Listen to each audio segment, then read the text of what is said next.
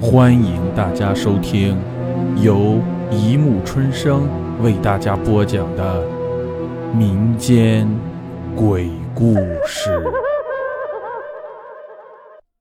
第二十八集《高速惊魂》。红子出外快几年了，都没谈过恋爱，就一个劲儿的工作，那些儿女情长的事。跟他没有半点瓜葛，他实在是看够了别的朋友处对象，那可叫一个粘人，有的时候不接电话，还连续打了十几个夺命呼叫。接电话了吧，又问长问短，刨根问底，要挖出一点什么苗头，就好借题发挥，让哥们几个无不汗颜的。所以他就决定了。这结婚的重大事件，他自己还是缓缓几年再进行也不迟。但是家里人可不是这么想的，到处为他张罗对象。最近，父母就在家乡给他找了一个媳妇儿，命令一定要回去，否则断绝关系。被逼无奈，红子只好约上几个哥们儿一起踏上了回乡之路。城里到乡间的路程大概需要七到八个小时。红子跟一个朋友轮着开车，刚上高速公路，随着车内的电台劲爆舞曲响起，他们几个把车子震得是一蹦一蹦的。红子一帮人都是等到晚上九点下班以后才一起走的。大家都想看看他的媳妇儿到底长得是啥模样的。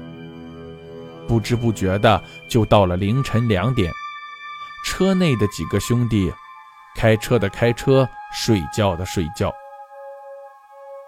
高速公路上，除了偶尔从身边开过去的其他车辆以外，也看不到别的。原本还是播放着许慧欣的《爱的原味》的电台。一下子跳转到了午夜故事频道去。主持人那低沉带有丝丝阴森的声音，让开着车子的红子不由得毛骨悚然。他立马伸手关掉了电台。车厢内又恢复了平静，哥们儿睡觉的呼噜声呼呼直响。这时候，电台无人自动的亮了起来。我操！红子差点就当场没把车子丢了，一个人跑掉。电台依然播放着鬼故事。坐在副驾驶上的于斌也从睡梦中醒了过来。他揉揉睡意朦胧的双眼，看着穿着棉袄的红子，表情僵硬，冷汗直冒。打趣的问道：“嘿，红子，这么的冷的，你咋还冒汗呀？是不是？是不是？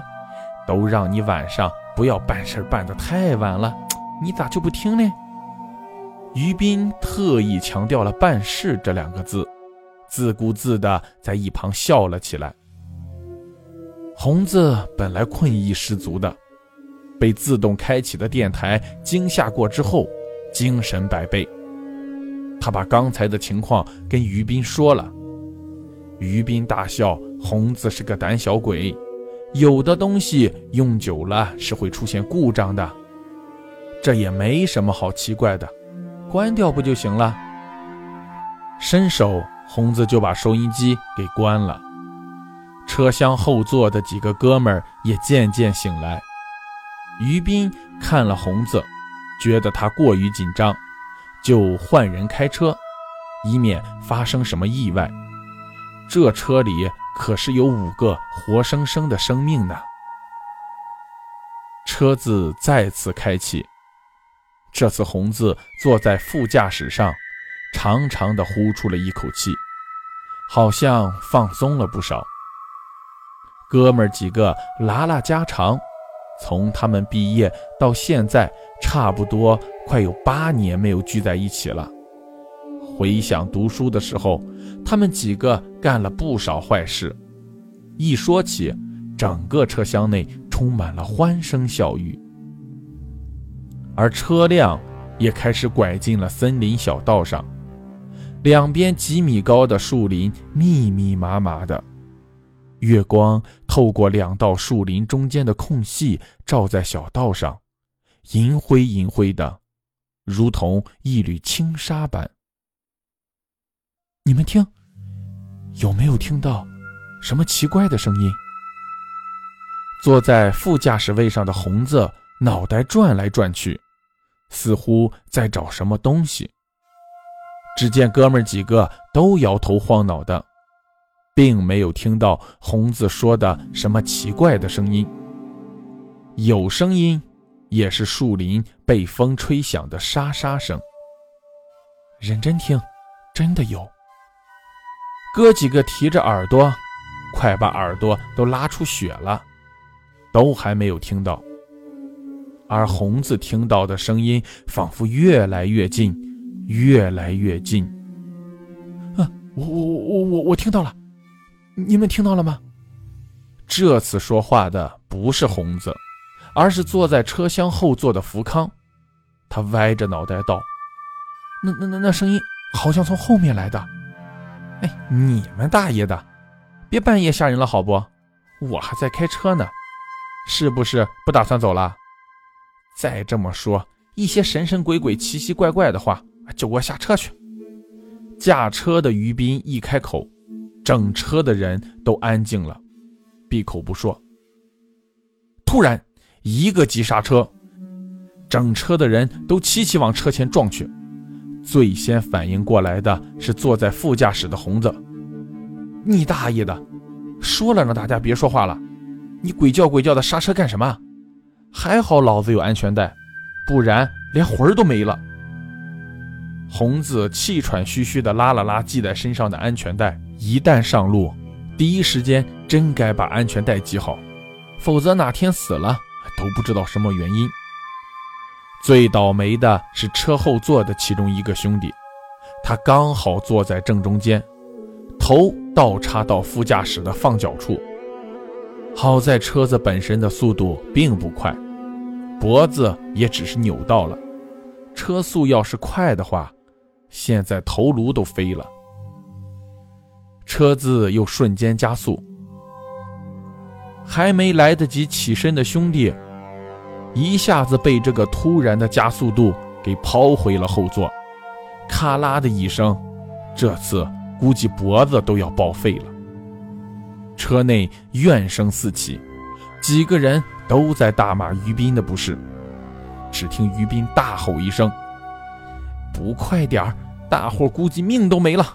你们自己看看车后。”几个人不以为意地望向车后，这一望，魂儿都吓散了。车子后面，一个穿着一身红衣服、类似丫鬟的模样的女子。手提着红灯笼在前方引路，几个车夫抬着花轿子，踏着轻快的步伐在车身后走着。大花轿上的红门帘中间贴着一个大大的喜字。车开得再快，他们还是一样的距离，似乎都没有因为速度的原因被拉远距离。一直保持着一样的距离。